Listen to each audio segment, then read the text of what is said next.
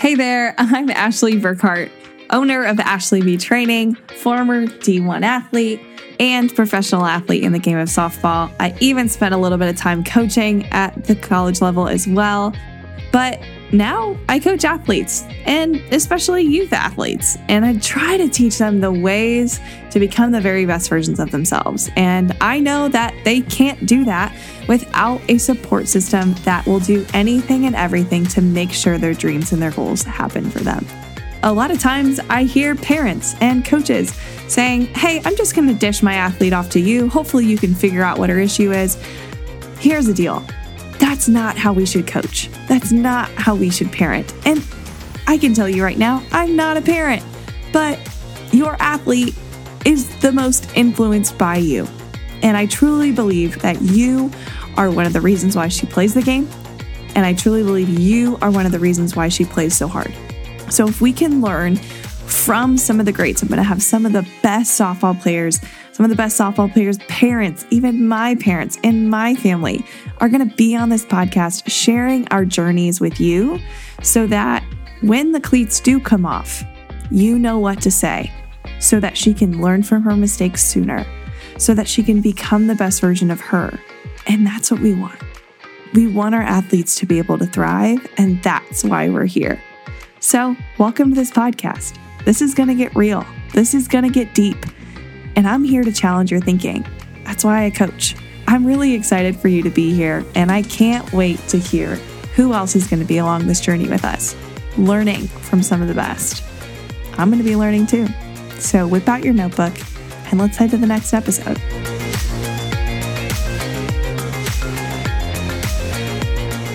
Hey, hey, and welcome back to When the Cleats Come Off. I'm your host, Ashley Egel, and we're back for part two with Rachel Folden.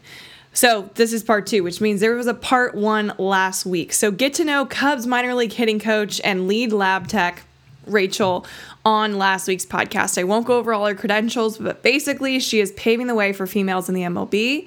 And last week, we learned a ton about her story about playing baseball first and playing college at Marshall and then playing five years pro and then building Fold Folden Fast Pitch, which is a facility up here in northern Indiana. So that story, first of all, is super incredible more things we talked about were the importance of being at your daughter's lesson, the importance of showing her that you're learning alongside her and how that can help your relationship with your athlete. We also learned how coaches are the biggest bridge between athlete and parent, and how, as a coach, we can lean into that and use that role as a responsibility to help these athletes become smarter hitters, but also just better people. And we talked about the best ways to use technology for your hitters. So, Blast and Diamond Kinetics, things like that, Rapsodo. How can you use those to benefit yourself as a hitter. We kind of dove into those a little bit. And so in part two this week, we're going to be going even deeper into the swing. So we dabbled into technology. We're, we even talk about more technology in this episode. And let me tell you, we nerd out about the swing.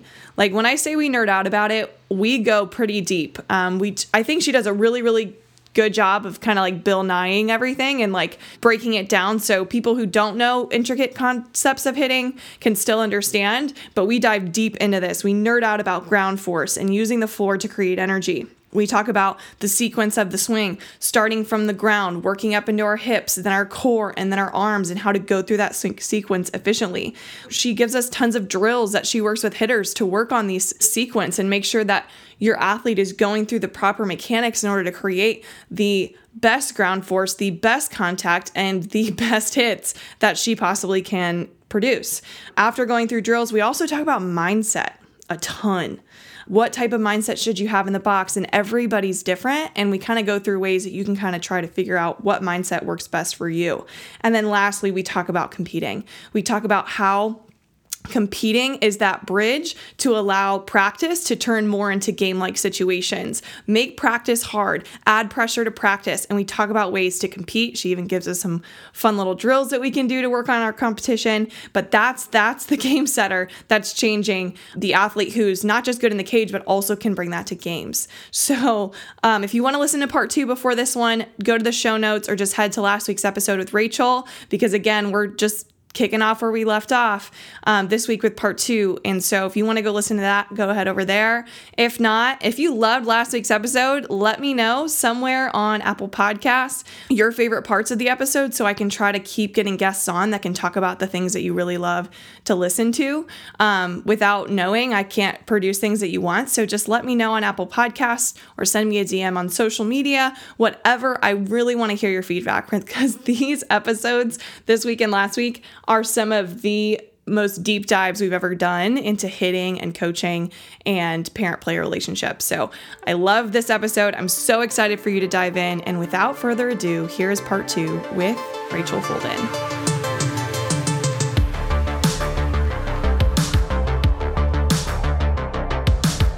Can you go over what ground force is to you and maybe how you're enforcing that with your athletes? Yeah, I mean, I think so force is mass times acceleration, right? So the bigger you are, the more force you're going to create. That's just like mass matters. And we can argue that or we cannot argue that, right? I would bet I outweigh you by about 30 pounds at least. Okay. But so I'm naturally going to have more, I, am going to have a, a higher probability of creating more force than you just because I have more mass. Okay.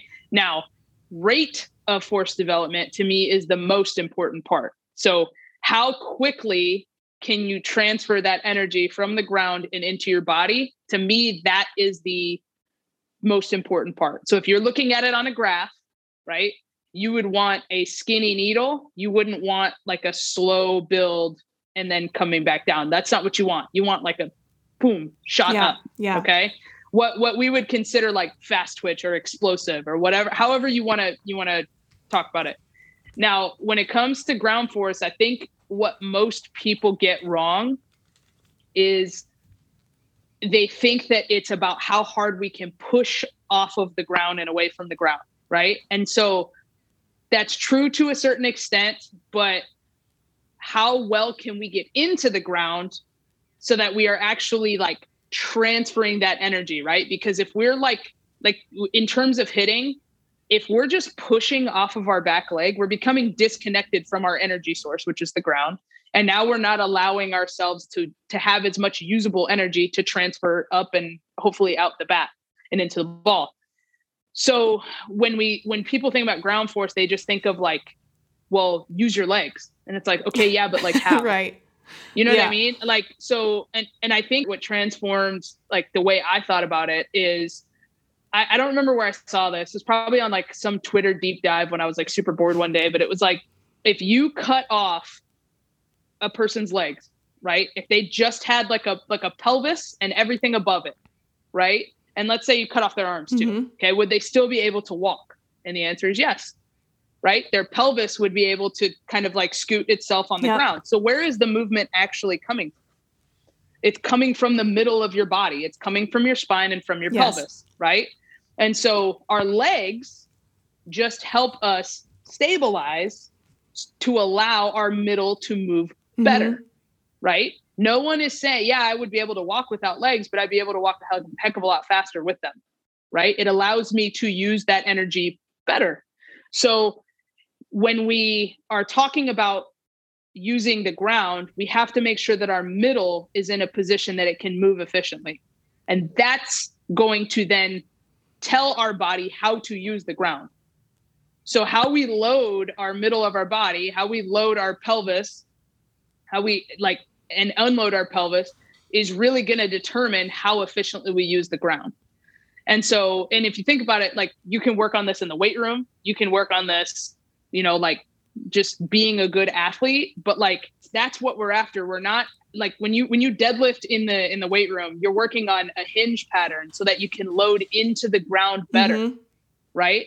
You when you are doing like a single leg movement, like a lunge or whatever, you're learning how to like load one side of your body and unload the other side of your body simultaneously, which is kind of what hitting is. And so like I, I think people just assume that like, well, if you push with your legs harder, you're going to create more force. And it's like, that's not necessarily the case.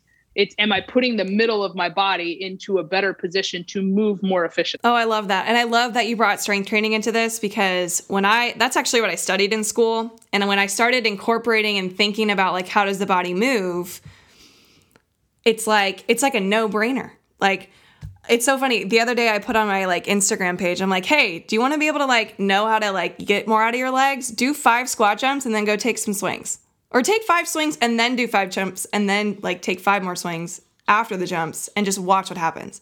And people are like, their mind is blown. They're like, how was I that fast? And I'm like, because you learned how to use the floor to create energy and you used it into your actual swing. So I'm kind of nerding out right now. I'm very much enjoying this and I hope and I know everybody else listening either is or they're like, "Man, my kid's like 7."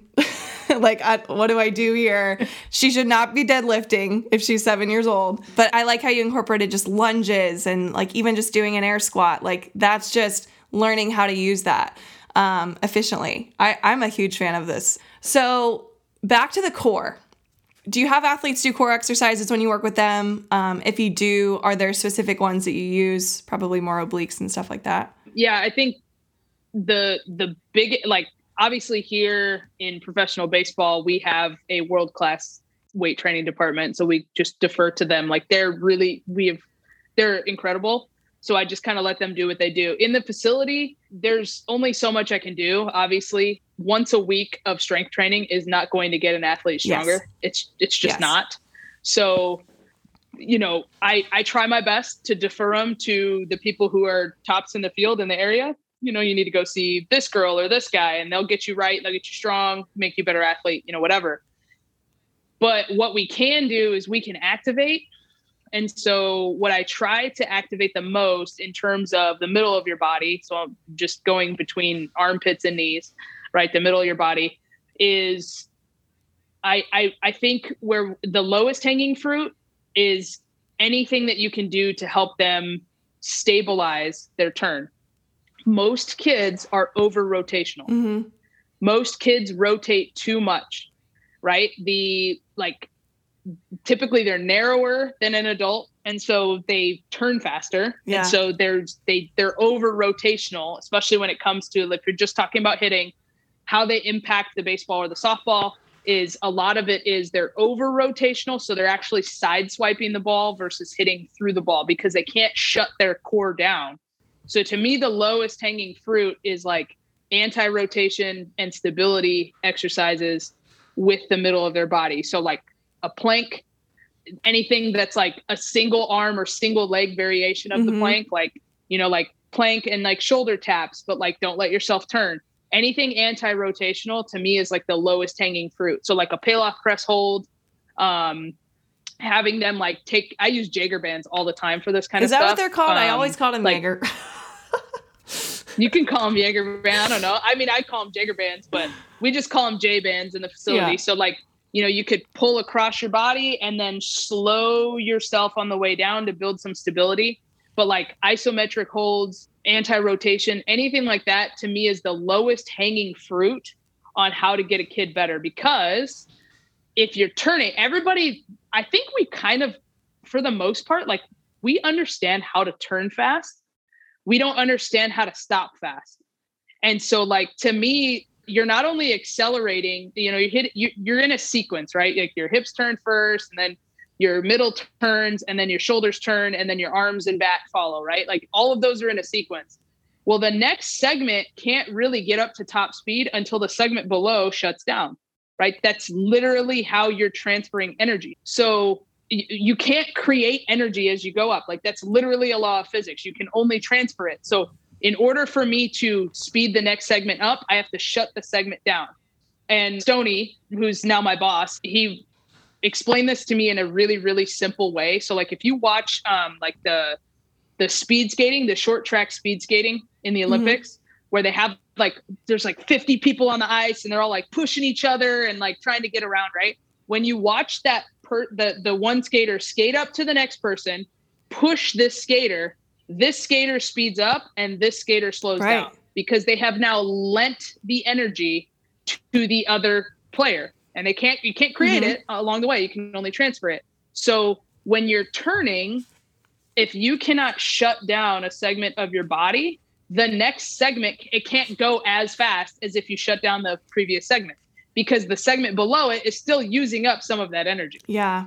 And it's wasting it, yeah. right? So when we look at like how to create direction and keep your barrel in the zone as long as possible, if we can't stop and stabilize one segment of our body, then we can't adequately transfer energy to the next segment of our body and we're just going to lose speed.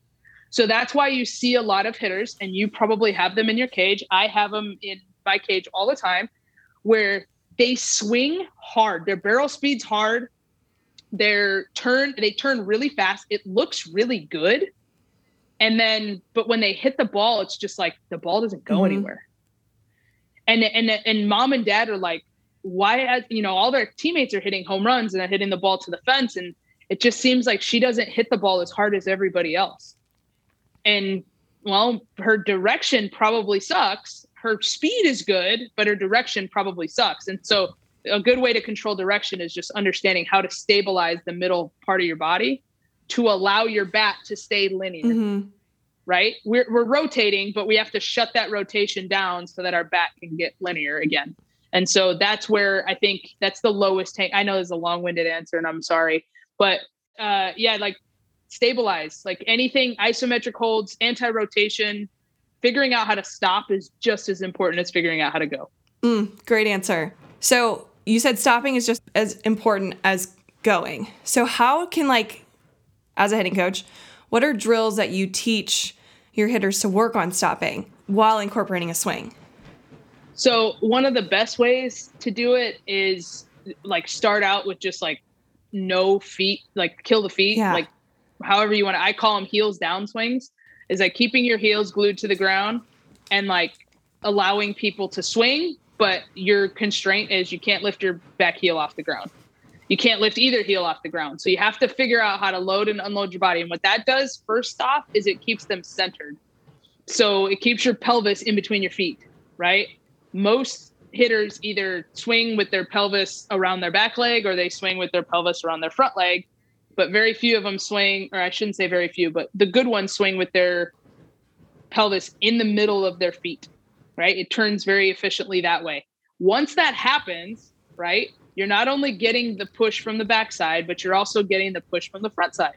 And so, because of those two things, that's going to help your pelvis stop quicker and it's going to prevent you from over rotating with your upper body. So, that's like a good way to start. I totally stole that drill from you, by the way. I have to throw that in there. I so I saw you teach this and I'm like, where was this drill when I played, right? So I start doing it and I'm like, holy smokes, I'm getting so much more out of my own swing right now. And then I started using with my players, not knowing all of the things you just described now. But I feel like I've gained so much more knowledge just by you describing it. So that's an amazing drill. It's worked so well for my athletes. Um, and I've only been using it for like a year now, but big fan. All right, I'm ready for more. Yeah, I think no, it's fine. I think that drill is about as universal as it gets, to be yes. honest. Um, there are very few drills that I would use on just about everybody, but that's definitely one of them. Another one that I really like is anything where you have to stop at contact and shut your swing down. So, like, it's not a slow down into contact, but it's literally like a full speed, like you're a Ferrari and you're hitting a tree that's what that's how that's the analogy I like to use. So like a good way to do it is you can take a PVC pipe and just swing as fast as you freaking can and slam on the brakes as fast as you can. And that you'll see the energy travel down the PVC pipe. It'll mm. bend. Right. And so like that's like the easiest way to do it. And you can do them high pitches, middle pitches, low pitches, so that they can learn how to stop with posture as well. Um, and then if you're looking for something inside the cage, that you can do. Uh, one of my favorite things to do is to take a heavy bat. So like even even just your regular bat with a donut on it, okay, just something that's weighted, and take a light flight or a wiffle ball. Mm. Okay, toss the wiffle ball to them and have them stop at contact. So here's what happens, okay, and I'm, this is going to be a ver- another long-winded answer, okay. So just get ready. The when you have hitters who have early success at making a lot of contact, right? They're they're your best hitters on your team. They make a ton of contact. We rely on the ball, the energy from the ball, because that ball has energy too, especially the harder they throw it, the more energy it has. That inertia from the ball, they we allow that to to stop us, to decelerate mm-hmm. us. And so we get really good at making contact. And then when pitchers get better and we start having to adjust and figure out how to stay on plane longer, right, with pitches that are moving, they often struggle to do that because, well, there's nothing to shut my body down. I'm not making contact with the mm-hmm. ball. Okay. So my swing is kind of wild, or maybe I'm a little early and I can't stay through the ball enough because my body is still rotating. Right. So when you do this like heavy bat with the wiffle ball drill, you're taking the inertia from the ball out of the equation because right. the ball has no weight to it. Right. And now I'm figuring out how to stop something super heavy so you're now building that stopping mechanism while you're still hitting a ball, which is great, right? So like when you think about like throwing like heavy balls, like the plyo balls and stuff, those are great too for teaching direction, to for staying through the ball it gives you feedback. But this is another way to help do it that I really love to just help people shut their body down without having to feel the impact of the ball shutting them down for you. Yeah. So well said. I'm gonna have to try that. Would a tennis ball work if I don't have a wiffle ball? Yeah, yeah, a tennis ball work. I'm so pumped. I have like four hours of lessons later. Guess what I'm bringing out? oh yeah, Do I it. love experimenting. Do it. Why not? And I think this is just why you probably agree with this. Like when you're introduced to something that you know could help, like just any any athlete. Like I think any athlete can use this but as a coach who's just like i love new things. I love trying new things. Like when i learned about the chuck it when i was younger the chuck it like the dog toy that you can like create yeah. barrel whip yeah. with when i learned about that at like a college camp i think it was like notre dame my dad bought one of those things. It was like 12 bucks and we use that thing all the time. And now i use it all the time with my lessons. But I don't know, there's just so many like creative ways to work on this stuff. And the fact that you're geeking out with me and describing what's happening with the body, it's like it's like a whole new world. And I kind of want to chat about this for 4 more hours, but I can't exactly do that. So to be conscious of your time. We've talked a lot about the swing and mechanics, but I know you're really passionate about the just c- competing aspect of hitting. Like and I'm huge on like the sports psychology aspect. I took a sports psychology class in um, college, and it really changed the game for me when I learned. Obviously, I know the competing aspect. I've been competing at a high level for a decent amount of time, but when I learned the psychology of competing and competition and losing and learning how to lose but fail forward, like I I geek out about this, and I know you love talking about competing. I don't even know what to ask at this point because there's so many ways we could go with it. But how important is competing to you? And maybe how do you incorporate com- competition in the cage to help your athletes understand like pressure is something that we should be practicing? So, the competition aspect during training has been severely undervalued. Okay. And the thing that bothers me about that is that we're trying to prepare a player to play a game where they we expect them to compete but we're not teaching them how to compete. And so the problem with these like individual lessons and i'm someone who does individual lessons okay? The problem with these individual lessons is that these kids have nothing to compete against or compete for which is why i like turning on the HitTrax or turning on the blast and giving them something to compete something that holds them accountable because that's essentially what competition is right? It's just a mechanism of holding somebody accountable. It's how do you measure up right? Like am i am i measuring up? Am i better? Am i worse? Do i need to get better? Do i need to get worse? It's literally just an accountability tool. And so like when you're we we get so lost in the cage of trying to make these kids metrics better or trying to make them look better in the cage and we forget that they have to go out and play mm-hmm. a game. And there are so many aspects to that game that are more than, hey, you PR'd on your max distance today. Well, that's cool. You were throwing 25 mile per hour underhand front pump. like you did not prepare me to hit a 60 mile per hour drop curve. Right. Or you did not prepare me to hit this girl's rise ball. Like you just didn't. And so we can say that they're getting better, but are we actually preparing them to play a game? And I did that for years. I did the whole sit on a bucket, toss balls, kid hits bombs, boom, you did great. You did awesome. And they left feeling great, but then they would go to a game and they would suck. They would suck. And it was like, okay, well, why do they suck? They're getting so much better with me. Well, are they? Who cares? Like the, the cage doesn't matter. And so we have to make sure that we keep the environment in the cage as close to a game like environment as possible. We have to hold them accountable and we have to make them compete. You know, whether it's like at the end of every lesson, like, hey, this is your last ball, and then making sure that the last ball is the last ball. Yeah. Like that's a way to compete instead of it being like, okay, one more, one more, and just letting the kid go home and feel good. Right. Like that's not, you're not teaching them anything because that's not what that's not the demands of the mm-hmm. game. Right. And so you know, one thing that being like that I missed, and, and I and I've I've been pretty open about this. Like when I went from college coaching into the cage, right? I enjoyed my job better, enjoyed my time better, but I missed the feedback that the game gave me to take into training. And now I get that again, which is amazing. But it's like, yeah, we can teach them, you know, how to have a great cage swing, but like that's not a competitive environment. Like when I need the kid to to execute a hit and run play and have good barrel control, did I teach him that? Or when I need when I need the kid to like this this girl's got a really really good rise ball and we've just popped up the last six at bats in a row. When I need you to go out there and not do that and do something different, did I comp- did I prepare you for that, right?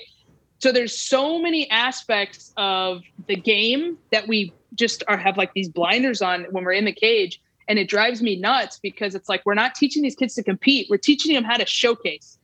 That's all we're doing. We're creating good showcase players. We're not creating good game players. And then we send them off to their high schools and to their colleges and their colleges are like dude what the heck? Like this kid can't play at all. And it's like yeah because we didn't teach them how to compete. We just taught them how to showcase and it worked. It got them there. And now when they have to play they're not getting any playing time because they don't know how to play the game. Mm-hmm. so we have to make sure that we're introducing that competitive element and always relating, hey, this here is how it's going to help you in the game here, not just look good in the cage. That that just doesn't do anything. And and that's like that's one of the things that like I'm so happy that I get to coach a team and then coach these players individually now is like I get the game feedback. Yeah. And I, I if I could go back and do my last 10 years of my career before I got hired by the Cubs over again, what I would do is I would go watch more games. Mm. I'd go watch my mm. kids playing more yeah. games because it's it, I get so I, I do it. You know, you're you're giving lessons six nights a week for six hours in the cage.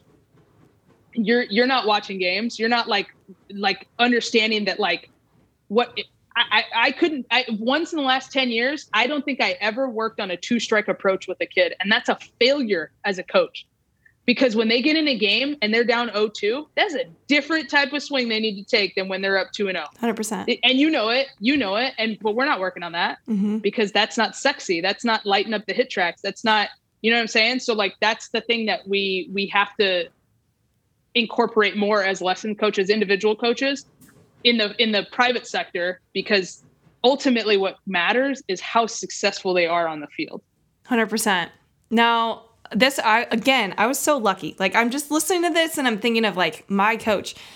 For 2 years, my coach at the end of every lesson we do some sort of competition. And I either walked away winning or losing that competition. Let me tell you when I lost, I was pissed. but I think that honestly that type just even one sort of competition and it was always different. Like sometimes we'd repeat a couple, and like, especially the ones where I lost at, of course, I'm gonna see it again. But there were so many different types of competitions I'd walk away with. And I've learned that that's why I was such a big competitor. I mean, there are a lot of other reasons. I played with boys when I was growing up. I have siblings. Like, yes, board games. I, I'm probably too competitive with board games at this point.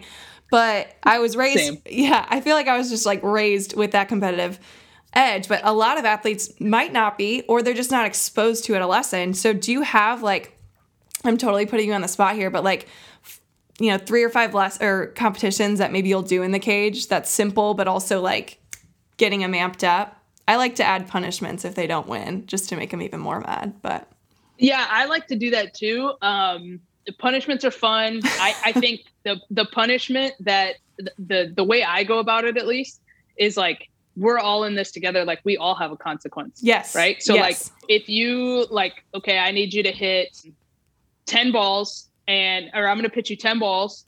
If you make good solid contact, and we'll define that as like, you know, if we have the HitTrax turned on, if you hit the ball above 60 miles per hour or whatever it is, Mhm. right? And you hit five balls with solid contact, then I'll do 10 push-ups. But if you don't, you have to do 10 push-ups. So now it's like we're meeting in the middle, Mhm. right? Now we're both competing. We both have skin in the game. And now it's fun because now I can sit there and I can talk crap to you. Like, uh oh, like, you, you know, it's fine. You're just going to get buffed today. It's no big deal. You know, you're going to start yeah. talking like this, this banter with the kids. But I think it like levels the playing field. Um, and then like, or hey, if you hit, I remember one day I had a lesson with uh, this girl. She would would drive down from Michigan every other week in practice, and she was awesome. And I still keep in touch with the family; they're great people. She's a great softball player. But for a while, like she just could not get the barrel through the zone. She was late on everything, Mhm. right? And so one day we're in a lesson, and you know, her driving so far, we would hit for like 90 minutes. Mhm. And so like we'd get to the end of the lesson, she's tired, she's even later than normal. I'm like, all right, listen, here comes a pitching machine. I'm going to turn it up to whatever your max speed is that I think you can handle. If you pull three balls, I'll buy you Starbucks. And she's like, okay. So she goes and hits three freaking lasers. Doesn't pull one of them, but hits three lasers right up the middle. And I'm like, screw it. I'm buying you Starbucks anyway. Right. And so like because it taught her something, right? So now she's like, okay, she struggled all day to like feel it and figure it out and like all this stuff. And then it's like, okay, I just introduced a reward. It's like, screw it, I'm getting it done. I don't care what I have to do, I'm gonna get it done. Yes. Isn't that what playing in a game is like? 100%.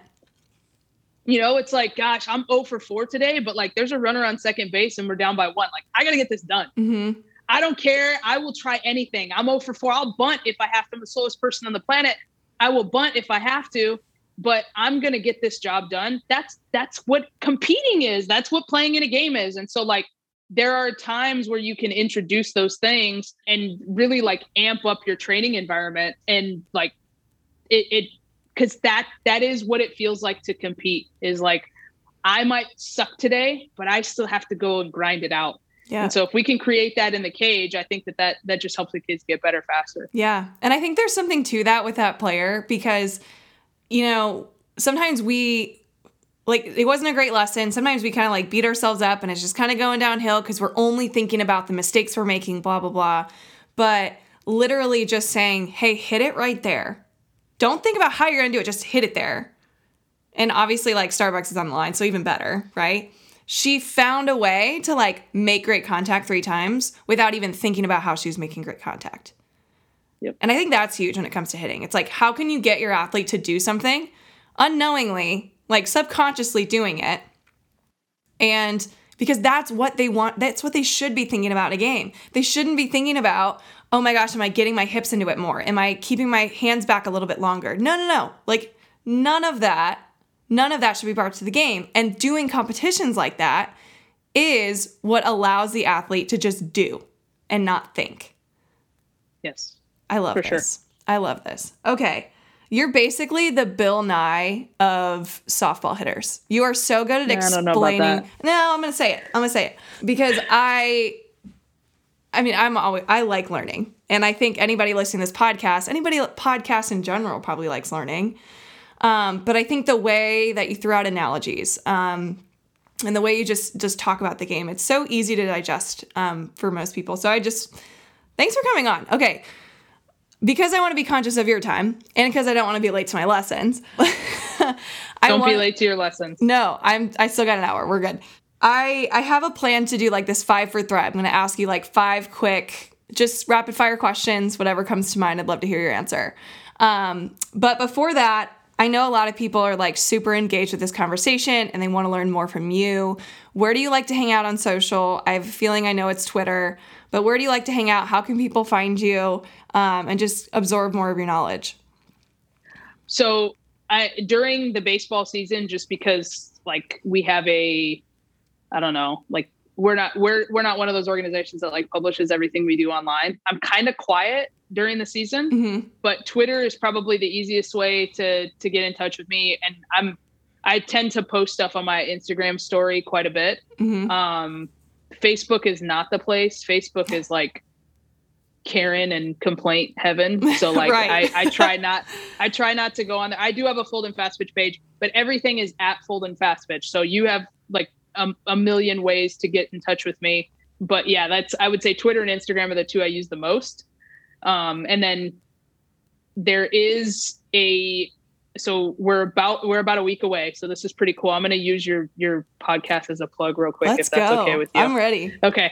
We are about a week away from launching Elite elitefastpitch.tv, which is an online training library that is going to give everything from movement assessments, uh, mobility exercises, strength exercises, and hitting drills. It's basically like a start to finish hitting plan for, and it's specifically created for fast pitch players.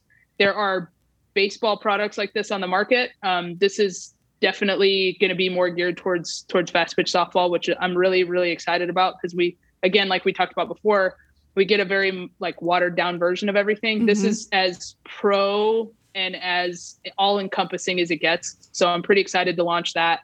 Members of that will have access to a private Facebook group where we just basically have discussions and talk and there's going to be videos, question and answer sessions, like all that kind of stuff where people can just talk to me nonstop, which will be pretty awesome. So, um, yeah, like I, I think it's pretty easy to get a hold of me if you really want to, um, and and have a discussion and work with me. So um, I'm pretty thrilled about that too. That's so exciting. I'll make sure to get more details and put that in the show notes so anybody interested can can go down and, and get be a part of that because you're right. Nobody has anything like that. And it is amping up the game. And I love it.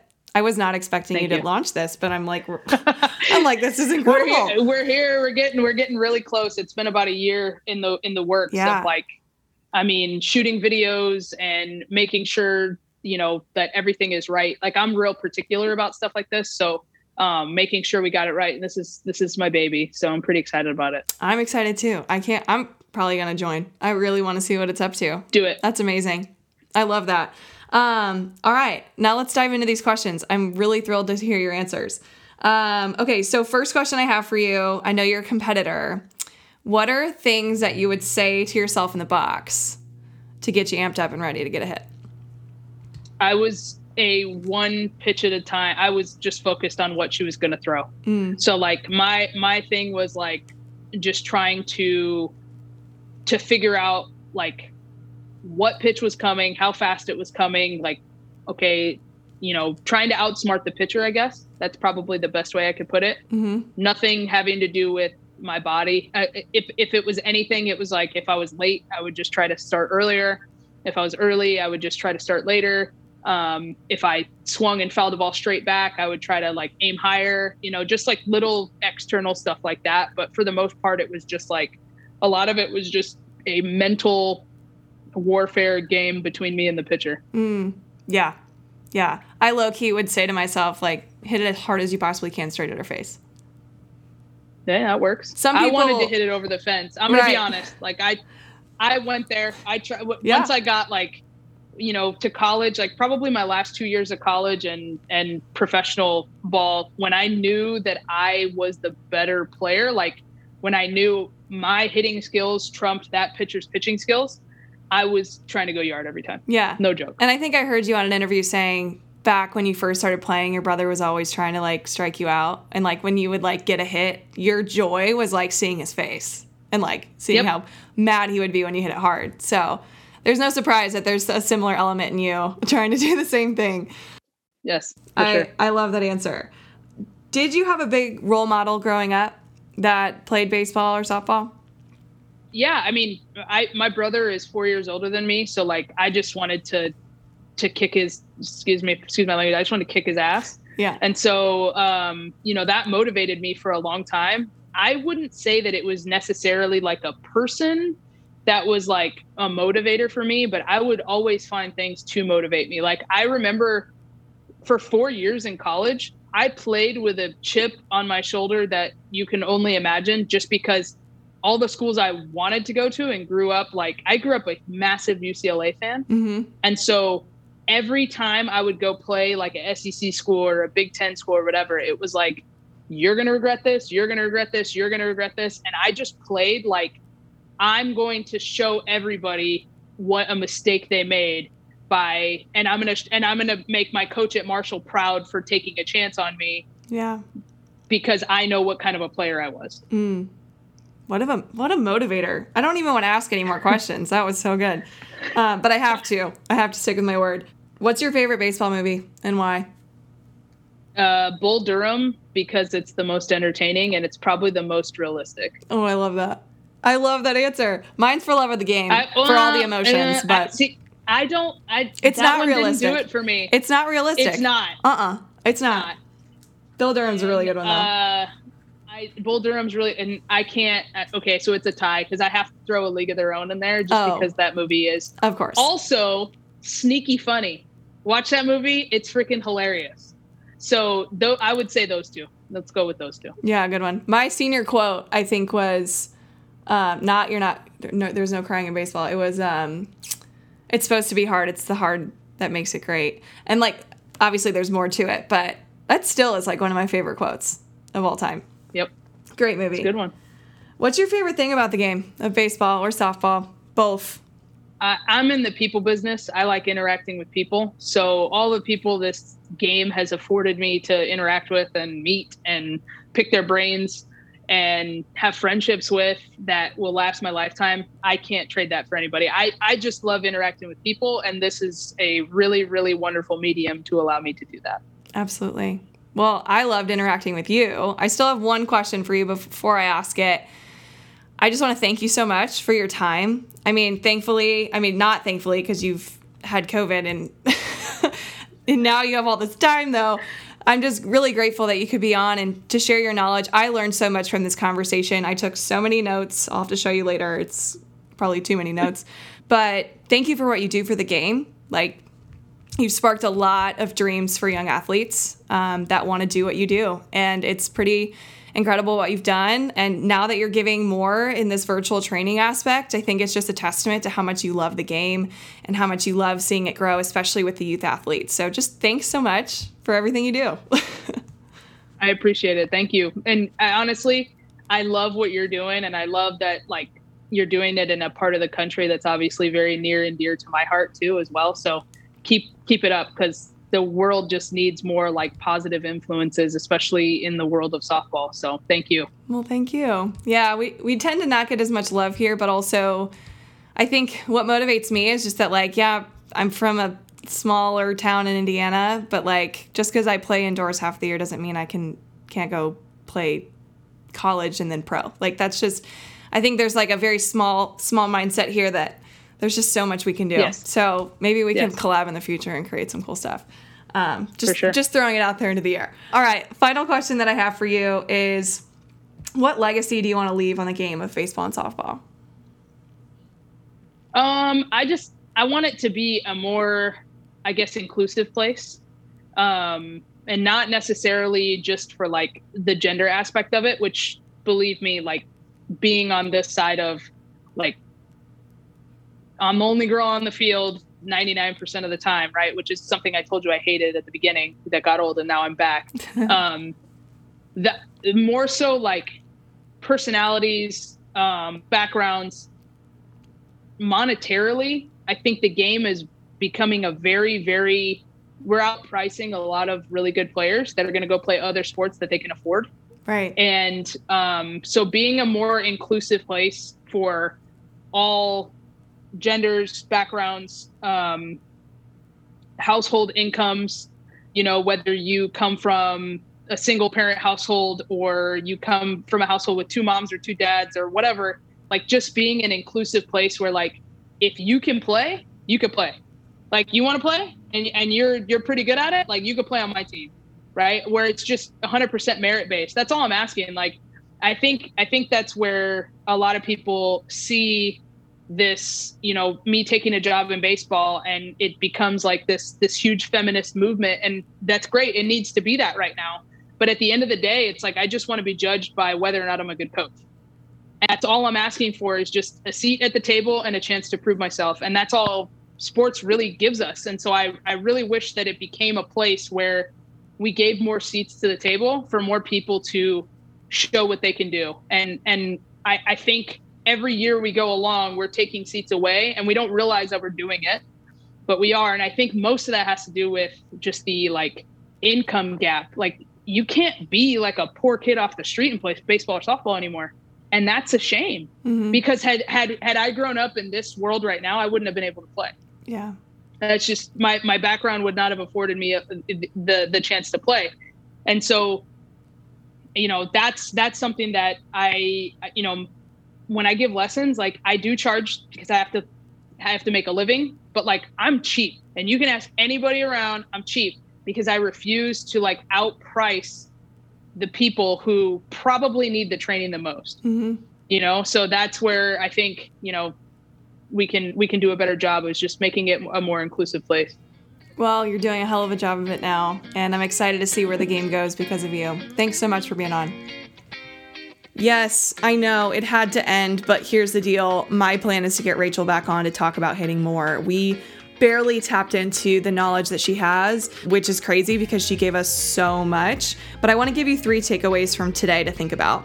One, not every drill is for everybody. So, when you're on social media, and I know I do this too, I post almost every Friday new drills to work on. But remember, your athlete might not need every single drill. Actually, she doesn't need every single drill. Your athlete is really great in some areas, and then there's specific areas where she needs more work in. So, if your athlete is trying to develop more ground force, but doing drills that's only working on core is probably not what she needs. She probably needs to start from the ground and work up when it comes to what she's working on. So just realize not every drill is for every buddy. But there are some signature drills like extension drill and some of the drills Rachel was dropping today. Like those are some that every athlete can be doing. But like I said, don't just go on Instagram and look up drills. Here's the deal find your core drills and get really good at them. For me, knee down drill was huge. You can find that on my YouTube channel. Extension drill, same thing on my YouTube channel those were drills that like were signatures for me that I did every single day that really when I look back on it work on things like core stability and rotation. And without knowing it those are some of the reasons why I became the hitter that I became and got to play professionally like Rachel. So understand that not every drill is for everybody but find your signature ones. Number 2 in games whether you're a coach or a parent do not talk about the physical aspect of the swing. We dove deep into the importance of just finding a focal point, finding a spot that you want to hit it, and your job is to hit that spot hard. I can't tell you how many times in the cages what works really well for my hitters is just simply when we're doing some sort of a competition, it's like, no, just hit that spot as hard as you can. By the way, it's not just like a specific spot. For most hitters, focusing opposite field is huge. So if your athlete tends to pull off and hit everything foul, then work opposite field. Tell her to really focus in, especially in competitions, like I said, Focus in on driving it to right center as hard as you can, and then the mechanics will follow suit. They'll follow behind that and they'll actually figure themselves out. So, in games, no talking about where your hands are, no talking about the ground, no talking about physical aspects of the swing. Get external. We dove deep into that today. And then the last takeaway, number three, is the best way to prepare for games is to compete plain and simple, find ways to compete. A lot of athletes, whenever we do competitions at, let's say, a camp or clinic that I'm running, sometimes I'll be like, here's our first challenge and competition of the day. And I see so many eye rolls. And in my mind, as a coach, I'm like, well, you're not gonna be able to compete in games if you're not excited to compete now. And sometimes fun ways to compete is just like, here's the deal we're just gonna play rock, paper, scissors around the bases, and the first one to touch home wins. Like, those are ways to compete that are fun. And so it's gonna help, like, spark the idea of liking competitions, find things that they can win at, and then all of a sudden challenge them even more challenge them even more. And competing is seriously the only way that you're going to be able to take practice into games. So really dive deep into that. If you're a coach and you don't have competitions to end every, you know, segment of your practice or at least the end of your practice, what are we doing? We got to develop that fire. We got to develop that heat inside them that wants to compete and win. Because that's what we need in games. We need ball players players that are willing to dive for a ball that's going up the middle, whether they know they can get there or not, because they are just competitors. So get used to competing. That was probably my biggest takeaway from this interview with Rachel. I absolutely love and adore her. I can't wait to finally meet her this winter. I'm really hoping we can make this happen. But for more ways to follow Rachel, go ahead to the show notes. I have multiple ways that you can watch her work, follow her journey with the Cubs, and like I said, I really want to get her back on the show soon. So, without further ado, we're going to have to wait until next week to be back, but don't forget to stay humble, keep smiling, keep working hard towards your dreams. Small wins, small little things to work on every single day, whether it's your mental game, physical game, or whatever it is in this game, is going to help elevate you and make you the best version of you on and off the field. That goes with coaches, parents, and players. So let's do this. Can't wait to see you guys next week. See you later.